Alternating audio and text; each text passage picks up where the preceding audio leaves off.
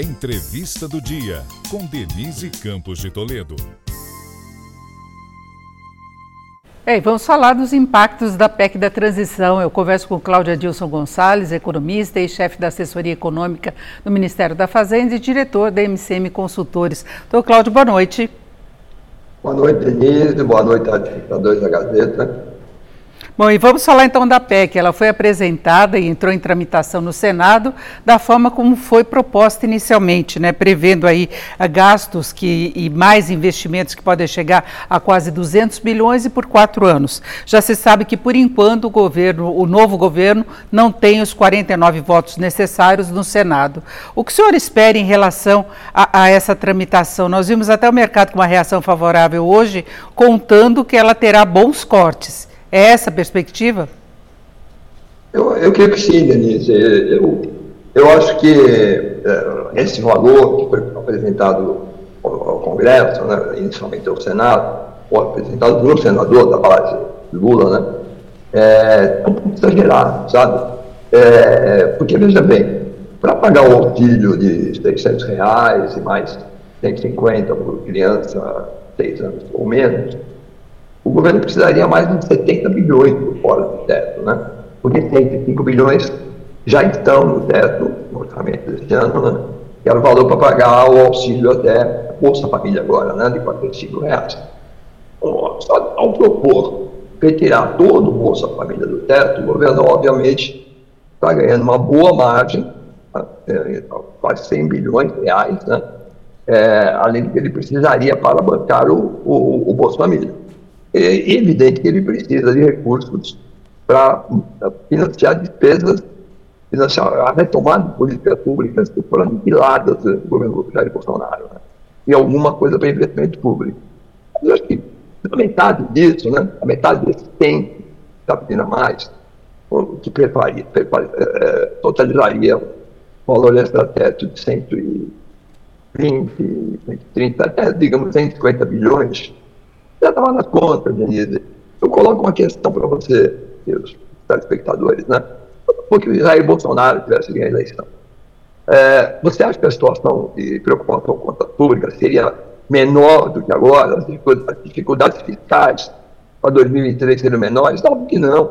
É, ele, já, ele já precisaria de, de mais 70 bilhões né, para bancar o Auxílio, Auxílio Brasil ele prometeu aumentar o salário mínimo para R$ 1.400, o que tem um impacto na Previdência no gasto, no gasto obrigatório do governo de cerca de 80 ou mais, 90 bilhões, sem contar o estrago que faria em estados e municípios. Né? E ele teria também que decompor algumas políticas públicas que são absolutamente é, inviáveis né, no, no, no teto. Então, é, eu acho que é, tem um pouco de um pouco de gordura, assim, mas um pouco de estresse desnecessário também dos analistas. Nós sabíamos já que em 2023 a dívida bruta sobre o PIB ou a dívida líquida, ambas, iam crescer cerca de 4 a 5 pontos percentuais. Então não tem grande novidade ainda nessa, nesse debate, sabe, Denise? É, na verdade... Na, na, verdade, se sabe das dificuldades do orçamento próximo ano e além dessa questão de Bolsa Família, de reajuste real do salário mínimo, há preocupações com algumas despesas correntes. Né? Se fala, por exemplo, do, do farmácia popular, da merenda escolar que precisa de reajuste já há bastante tempo. Está na agenda em algum momento também reajuste do funcionalismo. Se houvesse continuidade do governo, era bem possível que nós tivéssemos de novo propostas quebrando o teto de gastos, como ocorreu em várias ocasiões no atual governo, não é? Ah, não há dúvida nenhuma. Em, em, em relação a essa questão do teto, se me permite, é, até o artigo meu que saiu ontem no Estado de São Paulo e um hoje no Valor Econômico, que teria com o Paulo Borges, né? Lembrando o seguinte, essa discussão de por quanto tempo vai sair do teto, ela é meio surrealista, né? Porque o teto de gastos já acabou e faz tempo o, na, sua, na sua função, que era controlar a elevação de dívida, dívida pública, em relação ao PIB, ela já acabou, ele não é mais possível de ser observado. Durante o governo Bolsonaro, saíram quatro medidas, quatro uh, PECs, né, alterando o valor do teto. Nós já temos um passivo, que é um grande esqueleto fiscal, cerca de 50 bilhões de reais por ano, que são os precatórios, né, não pagos, não deixa de ter dívida, é um passivo público. Então, o teto, não importa se vai ficar um ano, dois, três ou quatro fora do teto, o teto não existe mais.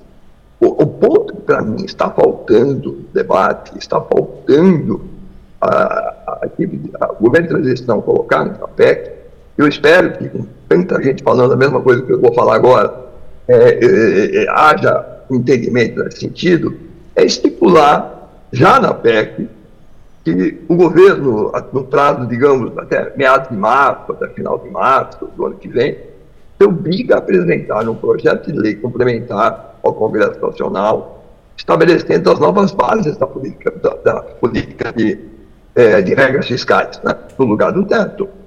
Eu só eu ia um pouquinho mais longe, eu colocaria que essa lei complementar ela teria que observar dois princípios básicos. Primeiro, teria que estabelecer uma política fiscal anticíclica, ou seja, a política fiscal vai no lado oposto do ciclo econômico. Se você está em recessão, você dá mais flexibilidade para aumentar gasto. Se o crescimento é alto, você, a política fiscal tem que poupar recursos nessa hora, né, para os dias ruins.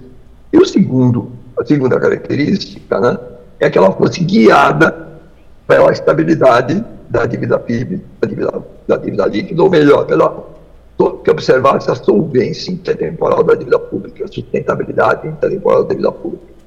Isso não vai faltar. Se tivesse, já desde o início, tivesse sido colocada essa questão, é, esse dispositivo, que foi proposto, inclusive, próprio economistas, outros vários, o próprio Fecharíde, em entrevista, propôs algo na linha, o próprio é, economista Emílio Praga, eu estou propondo, tem meu artigo hoje o Braulio no Valor, é, nós estaríamos hoje com menos nervosismo no mercado. Então, sabe? mas que, que, tipo de âncora se poderia colocar para as contas públicas, sinalização em relação a controle da expansão da dívida, que seja convincente, de que, enfim, de que forma que se pode a, a compensar esses gastos extra-teto para evitar que haja uma explosão da dívida, porque se fala alguma coisa que pode chegar perto dos 100% do PIB. Não, está muito longe disso, né, Denise? A dívida bruta, que eu acho um, um, um mau indicador, deve fechar 2022 com 76,5% do PIB.